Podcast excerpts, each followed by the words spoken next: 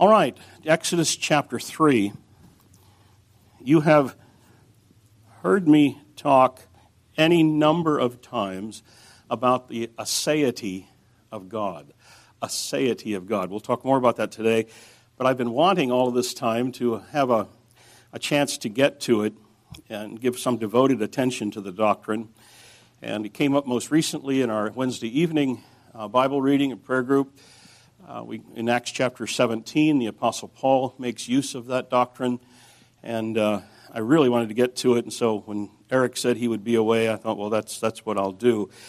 And we'll call this the self sufficiency of God, and I'll explain it more as we go along. But I want to start with Exodus chapter 3. Hopefully, we will have time to get to Acts chapter 17 as well to see how the Apostle Paul makes use of the doctrine. But we have to establish it first, and that's Exodus chapter 3. I'll begin reading with verse 1. Now Moses was keeping the flock of his father in law, Jethro, the priest of Midian, and he led his flock to the west side of the wilderness and came to Horeb, the mountain of God. And the angel of the Lord appeared to him in a flame of fire out of the midst of a bush. He looked, and behold, the bush was burning, yet it was not consumed. And Moses said, I will turn aside to see this great sight, why the bush is not burned. When the Lord saw that he turned aside to see, God called to him out of the bush, Moses, Moses. And he said, Here I am. Then he said, Do not come near. Take your sandals off your feet, for the place on which you are standing is holy ground. And he said, I am the God of your father, the God of Abraham, the God of Isaac, and the God of Jacob. And Moses hid his face, face, for he was afraid to look at God. Then the Lord said, I have surely seen the affliction of my people who are in Egypt, and have heard their cry because of their taskmasters. I know their suffering, and I have come down to deliver them out of the hand of the Egyptians, and to bring them up out of the land to a good and broad land, a land flowing with milk and honey, to a place of the Canaanites, the Hittites, the Amorites, the Perizzites, the Hivites, and the Jebusites. And now, behold, the cry of the people of Israel has come to me, and I have also seen the oppression with, with which the Egyptians oppress them. Come, I will send you to Pharaoh, that he, you may bring my people, the children of Israel, out of Egypt. Moses said to God, Who am I that I should go to Pharaoh and bring the children of Israel out of Egypt? He said, but I will be with you. This shall be a sign that I have sent you. When you have brought the people out of Egypt, you shall serve God on this mountain. Then Moses said to God, If I come to the people of Israel and say to them, The God of your fathers has sent me to you, and they ask me, What is his name? What shall I say to them? God said to Moses, I am who I am. And he said, Say this to the people of Israel. I am has sent me to you.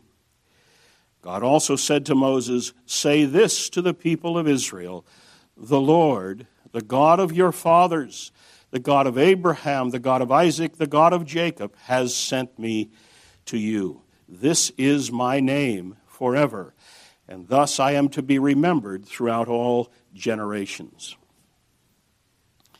All right, it's a familiar scene. We've all been familiar with this story since, uh, well, since we became Christians, probably in early ages at Sunday school. It's a famous story. 40 years uh, after Moses has left Egypt, he's tending his father in law's sheep. He sees this uh, sight on Mount Horeb. He calls it a great sight.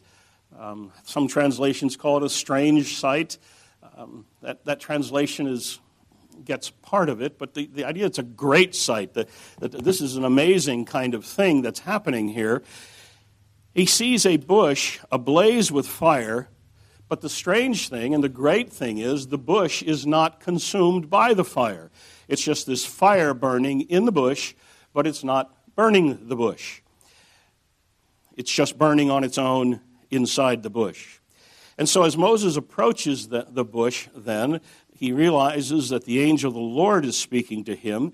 He says, This is holy ground. Keep your distance. Take your sandals off. Don't come too near. It is obviously a very sobering kind of a scene for, for Moses to be in such close uh, presence of God. And then in verses, well, verse 6, he listens in fear and in reverence.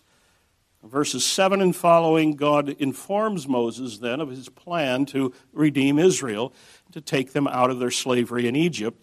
And this, you'll remember, as promised, as we've seen now in Genesis, this is as God promised to Abraham. Your descendants will go into Egypt and they'll be there for a time, but then I will bring them out. And now he announces not only will he bring them out, but Moses is to lead them out. So this is a major turning point in, uh, the, in Old Testament history. The high point of the scene is when we come to verses 13 and following, when God reveals his name to Moses. Verse 13 if the people of if I come to the people of Israel and say to them, The God of your fathers has sent me to you, and they ask me, What is his name? What shall I say to them? So he knows this is God, and here, here we have to come to understand some of the terminology that's used. God is not a name, God is a title. We know what that means. It entails all that God is. Similarly, with our English word Lord, it's a title, it's not a name. When you see in the Old Testament capital L, capital O, capital R, capital D, that is to signal that this is Yahweh, this is the divine name. This is not just a title of lordship, but his, is to reflect his name. God tells him here that his name is I am. I am who I am. The names, the titles God and Lord are very important designations. They speak of God's greatness, his supremacy, his ownership of all, his rulership and all, but it's not his personal name. So, presumably, if we could know God's name, we would know more about him and who he is. And so in verses 14 and 15, God gives his self revelation of his name. God said to Moses, I am who I am. And he said, Say this to the people of Israel I am has sent me to you.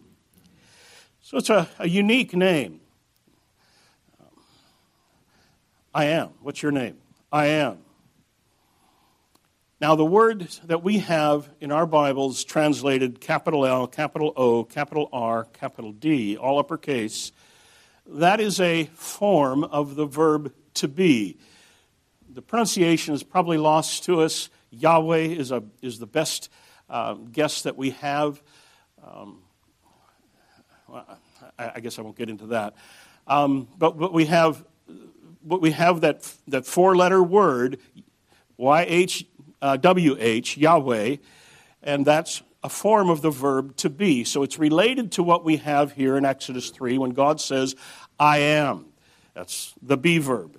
I am what I am. I am who I am.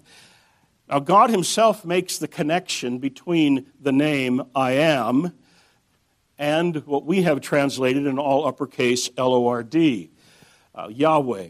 He makes the connection between those in several places. You'll notice in chapter 3 here, verses 14 and 15, he calls himself I am. And then he tells this in verse 15 say this to the people of Israel the Lord, the God of your, Abraham, uh, God of your fathers, has sent you. So he himself makes the connection between I am and this all uppercase Lord. They are related. They're both translations of the be verb in Hebrew. You'll find that in other places, in Exodus and other places as well, where God will, at, at one time, he says, My name is I am, and other times he will say, My name is Yahweh. Um, so they are connected by the Lord himself. So this is his name, I am. Um, some Old Testament scholars, most prominently uh, Bruce Waltke, who's um, sort of a legendary Old Testament scholar, uh, when he writes his commentaries anymore, uh, books on the Old Testament, when he comes to the passages that speak of the Lord, all uppercase, he just translates it I am to emphasize and to get us to think of this connection uh, that the Bible makes. All right, the question then is how is that significant? God says, My name is I am. How is that significant? Some people have translated that, uh, tried to translate it this way I am who I will be, or I will be who I am. the Hebrew actually allows that kind of translation, and what they're trying to emphasize with that translation is the faithfulness of God. He is who He is in terms of His faithfulness and so on. And I think that captures some aspect of it. But I think we should be content to translate it the way it's traditionally translated I am, and my authority for saying that is Jesus Himself, because when we come to the New Testament, He translates it in the present tense in the Greek. And so there we have it. I am is, is how we are to understand this. But still, we're asked the question what's the significance of that? God calls himself I am. Well, there are two hints in this passage that I want to point out that point out the significance of God's name. First of all, in verses 14 and 15, God himself expounds the significance of his name. Verse 14, he says, God said to Moses, I am who I am. He said, Say this to the people of Israel I am has sent, you, sent me to you. Then, verse 15, he expounds on it. God also said to Moses, Say this to the people of Israel The Lord, the God of your father, the God of Abraham, the God of Isaac, the God of Jacob, has sent me to you. This is my name forever Thus I am to be remembered throughout all generations. I am to be remembered as I am.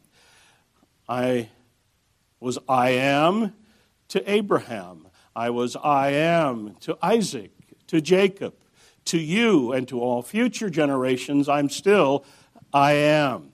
So, what's being emphasized, first of all, is God's eternality. The God who now sends Moses to liberate the people from Israel, uh, from Egypt, is the very same God who promised to Abraham that he would do that. So, I am, the first significance of it, is that God is eternal. An amazing attribute. He's not the God who became, He's not the God who will fizzle out at some point, He's the God who is. Now, there's more to it than that, and it goes deeper, and we'll see that in a moment. But just to park just a second on that aspect of the significance of God's name, his eternality, it's really an amazing attribute to think of one who was never had a beginning and never had an end. I remember one time, oh, how many years ago was this? More than 30 years ago, when the kids were young, we were uh, looking at some the, the scriptures for devotions with the family, and and uh, we were looking. We ran into this doctrine of God's eternality, and I explained it. He has no beginning, He has no end. And I said to the kids, "Do you understand that?" And Jimmy said, "No." well, that's okay. This, this is not us. This is we're so we're finite people, and uh, we, we can't grasp it. It's not illogical. It's just beyond us to think of someone who just is. Now, Moses himself was evidently impressed with this aspect or this attribute of God, that he is eternal. In fact, we know that he was impressed by it because he wrote a song about it, and that's Psalm 90. Psalm 90, you remember, Lord, you have been our dwelling place in all generations. Before the mountains were formed, before anything was, you are. And he goes on in that psalm to expound the nature of Israel's firm trust. It's, it's a lament psalm, but he, typical of the lament psalms, he expresses his trust in God, particularly in God as the eternal one. He's the one who has always been Israel's refuge, and he always will be Israel's refuge. It's one thing to say that God uh, is our help, it's another thing entirely to say that God is our eternal help. And that's what Moses celebrates in Psalm 90. And uh, actually, we've been singing that song for quite a while now as well. This is Isaac Watts.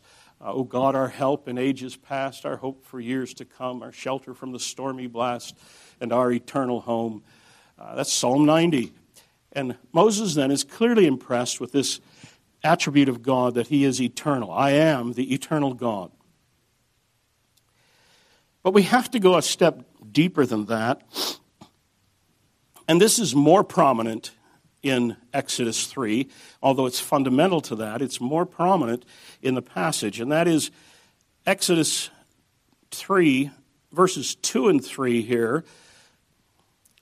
we have God appearing to Moses in this burning bush, and it's emphasized twice that although the bush is burning, the bush is not consumed.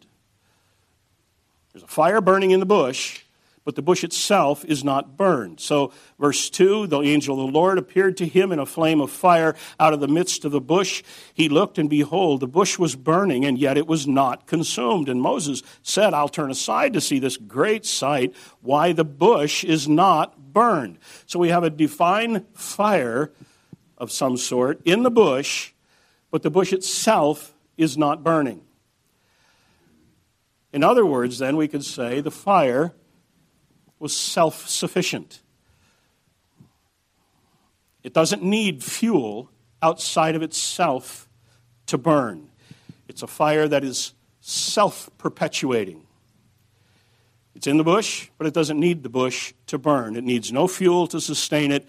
It exists of itself. Now, that's the doctrine of divine aseity. It's a Latin phrase Uh, that's been uh, prominent in theological literature for centuries. We don't do the Latin anymore. We come up with other things. I think probably the best way to say it is God's independence.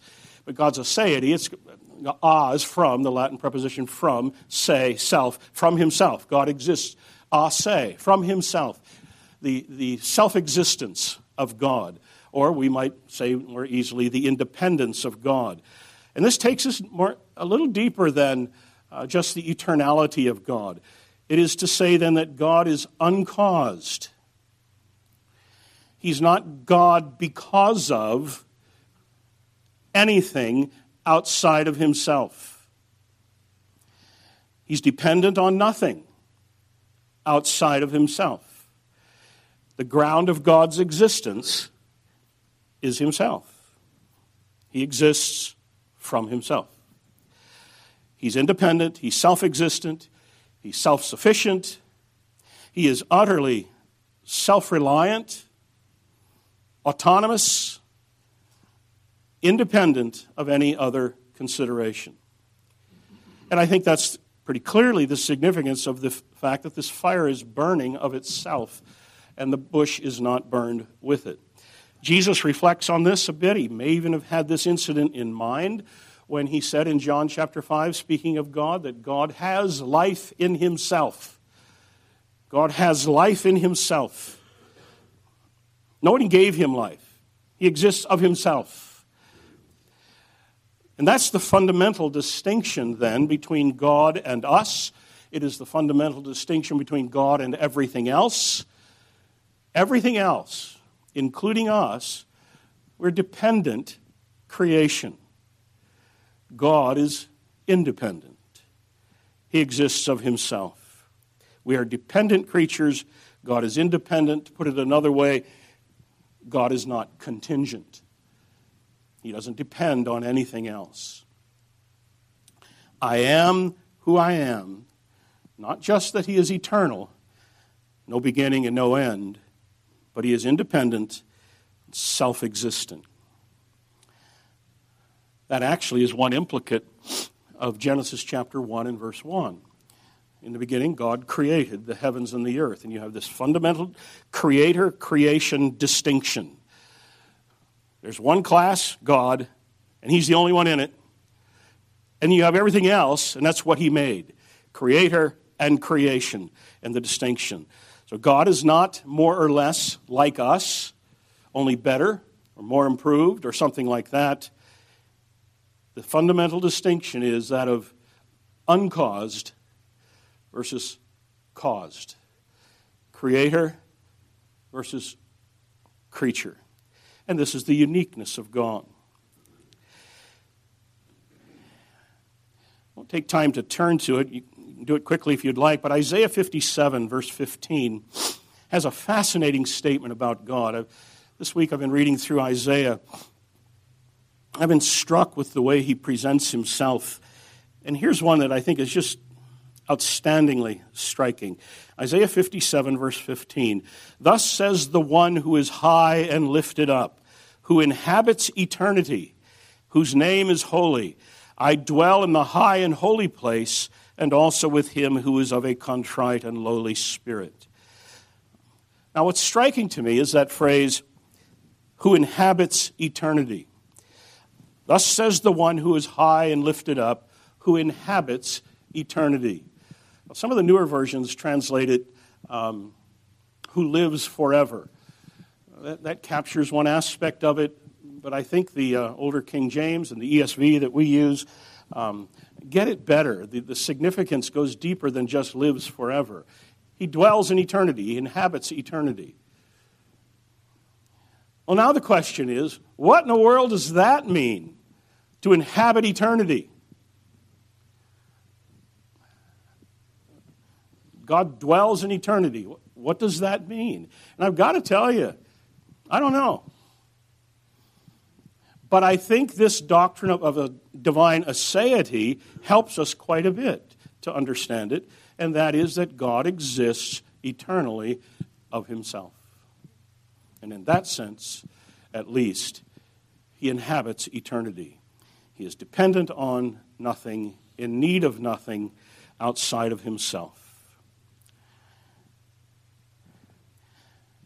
Now, this is unpacked in the, in the scriptures in many different dimensions, and I don't have time to um, even touch all of them, but I'll give you a couple of samples. God is autonomous then, and we've already said this, but just to pinpoint it a little, God is autonomous in his very being. His being, he is not dependent on anything else. One related doctrine here uh, in traditional Christian doctrine is the doctrine of divine simplicity. God is simple. And that's always a tough one for people to get their mind around at first. What does that mean, God is simple? It doesn't mean that God is slow. It means that God is simple as opposed to complex. He's not made up of so many parts. There's not so much of this and so much of this and so much of this, and you put it all together and you got God. If that were the case, then God would not be ultimate. Those things would be ultimate, and God would be dependent upon them for his existence. But God is simple in the sense that he exists simply of himself. Also, in Christian theology, there's been this emphasis that God is the perfect being. The perfect being. He exists of himself and is in need of nothing else outside of himself couple of verses here just to run past you in that regard. Job 41, verse 11. Who has first given to me that I should repay him? Whatever is under the whole heaven is mine. Who has first given to me? Has there ever been a time in God's existence when someone gave him something? No. Or Isaiah 43 in verse 10 Before me no God was formed, nor shall there be after me. So there is no one and there is nothing that ever preceded God, nothing that went ahead of him, nothing that contributed to him, nothing that made him what he is. He's the God who exists of himself. Or clearly over our heads here, but that much is clear. There are some Trinitarian implications to this as well. God is perfect in his own being, in need of nothing outside of himself. Let's put it this way to fulfill himself. God is in need of nothing outside of himself to fulfill himself. There's an old question that sometimes is asked if God is eternal, what was he doing for all of those ages before he created the world?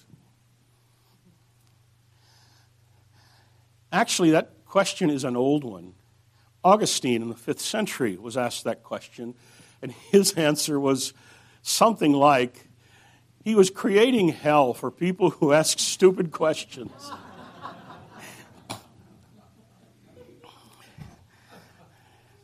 but the answer, what was God doing for all of those ages before creation, is he was eternally content in the three persons of his infinite being. There's an old poem uh, part of the Negro spiritual heritage. It's really a, a very moving poem in many ways. It's James Weldon Johnson's um, The Creation. And it's, it's a poetic rendering of Genesis 1. And it's imaginative, uh, granted, but it's, it is kind of moving. Uh, from the mire, he scooped some clay and he made some man. Much of it's really good. But it starts out in a way that just ruins the whole thing. It starts out like this And God said, I'm lonely. I'll make me a world. And it never happened. Never has God been lonely. He's been eternally content in the three persons of his infinite being. This is the self sufficiency of God. I'd love to expound on that further too, but we've got to move on. Another implicate of this is God's immutability. Another doctrine that is prominent, particularly in the Old Testament, we find the New Testament as well, is immutability. That is, he does not change. Uh, Malachi chapter 3 and verse 6 I am the Lord, I change not. And the, the, the implication is, of course, that God is perfect in his own being. And if he were to change in any way, it would mean that he is either improving, he's already a perfect being existing of himself, or he's getting worse, which is something you don't want to say. So God says, I change not. He's not in a progress of change, developing. Psalm 102, verses 25 to 27. Of old you have laid the foundation of the earth. The heavens are the work of your hands. They will perish, but you will remain. They all wear out like a garment. You will change them like a robe, and they will pass away. But you are the same, and your years have no end. So God is not getting old. God is not becoming anything other than what he is. God is also autonomous in his knowledge. There never was a time in God's experience where God said, Oh, but eternally self sufficient in his omniscience as well. Psalm, or Isaiah chapter 40, verses 13 and 14. Who has measured the Spirit of the Lord? Or what man shows him his counsel? Whom did he, did he consult? And who made him understand? Who taught him the path of justice and taught him knowledge and showed him the way of understanding? The point is there that the ground of God's knowledge is not anything outside of himself. The ground of God's knowledge is himself. He's eternally self sufficient. He's the God who exists a se, from himself. Well, he's autonomous in his will, and there are other applications to this that we could see, um, but uh, we should move on. Now, all of this contrasts then with many false religions, even from the biblical days and then through to later as well. And let's just take some contrasts uh, that, that I think might be interesting. Pantheism, for one. God and nature are so inter-involved in pantheism that the distinction between God and creation, creator and creation, fades and it gets blurred. In biblical theology, God is the God who exists of himself, and all of creation is dependent upon him. He himself is dependent on nothing. And there's that fundamental creator create, uh, cre- creator creation distinction. Some of the pagan religions of the ancient Near East, they had their multiplicity of gods. Uh, they were all the product of creation, and they're struggling in various ways with their own limitations. All of that in stark contrast to the God of the Bible. The psalmists love to uh, celebrate this. Isaiah does a lot of it as well. In contrast to that, those finite gods who struggle with their various limitations are themselves the product of creation or some process of it. God exists of himself, independent of all others. There's what's called process theology. We don't hear as much about that today. There are some professing Christians who have taught it in the past, and it became uh, sort of a, an important thing for a while. Uh, there are some remnants of it still in open theism, but process theology um, in process theology, God and the world were uh, described in terms of mutual dependence. And so God was becoming. And he's becoming in response to, as he's contingent on the creation. And there's that give and take response that serves to the development of God. Um, we had that somehow in the, um, uh, polytheism of the ancient Near East, where humans and gods would, the gods would interact in various ways, and that had an effect on the humans and it had an effect on the gods as well. But in the Bible, we have God not becoming anything. He is who He is. And He is existing of Himself, self divine, self existing. And all of God's excellencies, all of His attributes that we describe and we love to praise Him for, all of His attributes are of Himself. I mentioned open theism, that's another. In open theism, God is contingent on the creation. God created with risks involved because he doesn't know the future, and he will have to respond to what happens in the future to try to work out his purpose. Even some left wing evangelicals that have claimed, I'm not sure how you can claim to be a theist and hold to that view of God. Uh, but all of that flies in the face of what we see of God as I am, the one who exists of himself. So then, when God names himself I am, he reveals, and he tells us something about himself. Unlike all created beings, unlike all other things, God is the uncaused, uncreated creator, independent and eternal, and he's perfect in his own being. All right, I said I wanted to get to Acts chapter 17. What I'd like you to do is turn there, and I want you to see how Paul makes use of this doctrine.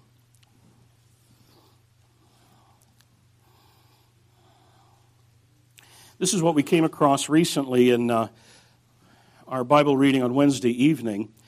And uh, I think I mentioned then that I'd like to ex- expound on it further, and so here we go. And we don't have time to do it in any depth, but we can point out the highlights. You remember the scene here? Paul was, had come to Athens at Mars Hill. This is a center of uh, pagan philosophers where they love to come and debate their various philosophies. And um, and Paul then was there, eager, of course, to bring the gospel. I'll pick it up with verse 16, Acts 17, verse 16. Now, while Paul was waiting for them at Athens, his spirit was provoked within him as he saw this, that the city was full of idols.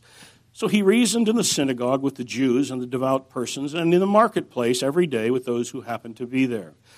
Some of the Epicureans and the Stoic philosophers also conversed with him, and some said, What does this babbler wish to say? Others said, He seems to be a preacher of foreign divinities, because he was preaching Jesus and the resurrection. And they took him and brought him to the Areopagus, saying, May we know what this new teaching is that you are presenting? For you bring some strange things to our ears. We wish to know, therefore, what these things mean. All the Athenians and the foreigners who lived there would spend their time in nothing except telling or hearing of something new. So Paul, standing in the midst of the Areopagus, said, Men of Athens, I perceive that in every way you are very religious. For as I passed along and observed the objects of your worship, I also found an altar with this inscription To the unknown God. What therefore you worship as unknown, this I proclaim to you. The God who made the world and everything in it, being Lord of heaven and earth, does not live in temples made by man nor is he served by human hands as though he needed anything, since he himself gives to all mankind life and breath and everything. And he made from one man every nation of mankind to live on all the face of the earth, having determined allotted periods and the boundaries of their dwelling place, that they should seek God and perhaps feel their way toward him and find him. Yet he is actually not far from each one of us, for in him we live and move and have our being, as even some of your own poets have said, for we are indeed his offspring. Being then God's offspring, we ought not to think that the divine being is like gold or silver or stone, an image formed by the art of, and imagination of man. The times of ignorance God overlooked, but now he commands all people everywhere to repent because he has fixed a day on which he will judge the world in righteousness by a man whom he has appointed. And of this he has given assurance to all by raising him from the dead. Now, when they heard of the resurrection of the dead, some mocked. Others said, We'll hear you again about this. Now, Paul went out from their midst, and some men joined him and believed, among whom were also Dionysius the Areopagite and a woman named Damaris, and others with them. All right, interesting event in Paul's ministry. We'll just highlight some of the things here. Verse 23 speaks of the unknown God. They had an altar to all of their different gods, and one of them is named, imagine this, a tribute to their own ignorance, to the unknown God. We know he's out there. Presumably, this is the God that they had concluded had to be behind all the other gods who got all the other things going. So he's, he's the, the real God, if we can put it that way. And so they've got an altar to him. And they don't know him, but he's got to be out there somewhere. And Paul says, I know him. He's revealed himself, and I've come here to talk to you about him and to tell you what he said. In verse 24, then, he reverts back to the doctrine of creation. God is the creator of all things and therefore the sovereign over all of it. He made the world, verse 24, made the world and everything in it. He's Lord of heaven and earth. So God is the creator and therefore the ruler over all that is. And then verses 24 and 25, he draws the inference. He does not live in temples made by man, nor is he served by human hands as though he needed anything, since he himself gives to all mankind life and breath and everything. So, because God is the author of all that is, he himself, number one, he says, is not contained in anything man made. He doesn't dwell in temples made by human hands. Does it make sense to think that the God who made everything that is needs can be contained in something we make? Or do you think he's just your God? and not the God of all? You think somehow that you've domesticated him, putting him in a house? So, number one, God is not contained in anything man made. He's not, does not live in temples made by man. Number two, he's not in need of anything from us. Verse 25, he's not served by human hands as though he needed anything. Does it make sense that the God who gave us everything that we have needs anything from us? Now, this flies right in the face of the view of the gods that they had there in the, that ancient, in the ancient Near East. You, stroke the backs of the gods so that they will be nice to you. You stroke their back, they stroke your back, and you get along that way. God has certain needs that you need to fulfill. But Paul is just reasoning here. This is the God who made everything that is. Do you think that there's, if he's given us everything in the first place, that he needs anything back? It's the God who owns and he made everything that is. That is to say, God is eternally self sufficient. He's not in need of anything. He didn't create because he needs it and we don't worship him because he needs it. We need to worship him. He doesn't need it. From our hearts, we desire to worship him, but he doesn't need it. He's not lacking in some way. He's not dependent on it like some of the pagan gods were. He's in need of nothing. And so we serve God, yeah, but we don't do it because he needs it. Don't think that when you come to church on Sunday, he needs a building. Don't think he needs the piano, the guitars, the drums, the preacher. He, he's not in need of any of this. And we don't do it because he needs it. We do it because, well, we need to and because we want to, and he's deserving of it, and there are plenty of reasons. But the reason is not something lacking in him. And Paul is attacking that kind of outlook then on the part of the Athenians. So, verses in those verses, we have God then as transcendent over the creation. He's above it all, other than it all, existing of himself with that fundamental distinction between creator and creation.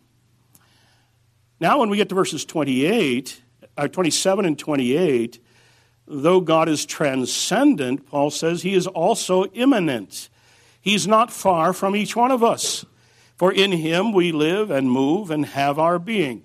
Okay, you know those two terms transcendent, above all, other than all, immanent, not imminent, with an I in the middle.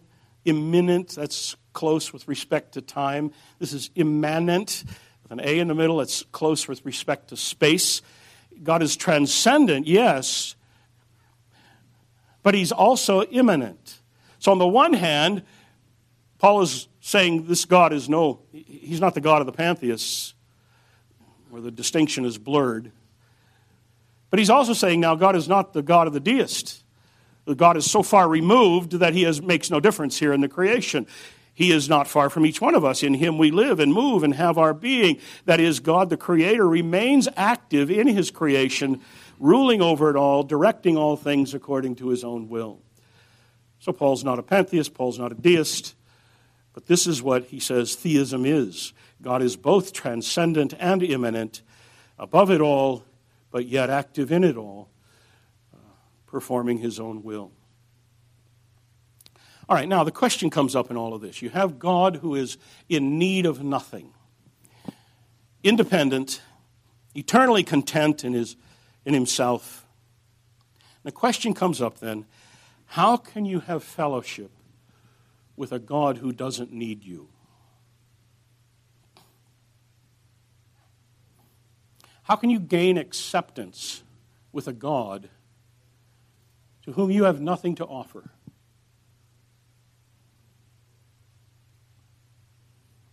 The answer is it'll never be on your terms, only be on His. And this opens up the whole New Testament or the whole biblical doctrine of grace.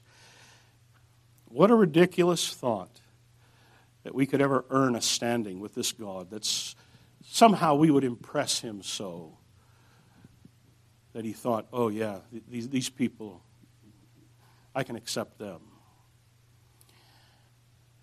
God doesn't need it. We have nothing to contribute. But in grace, God has sent his Son for his own glory to redeem a people for his own name's sake. And in him we have what God requires for our acceptance of him, conditions that he has himself fulfilled. We'll see that more in the next hour.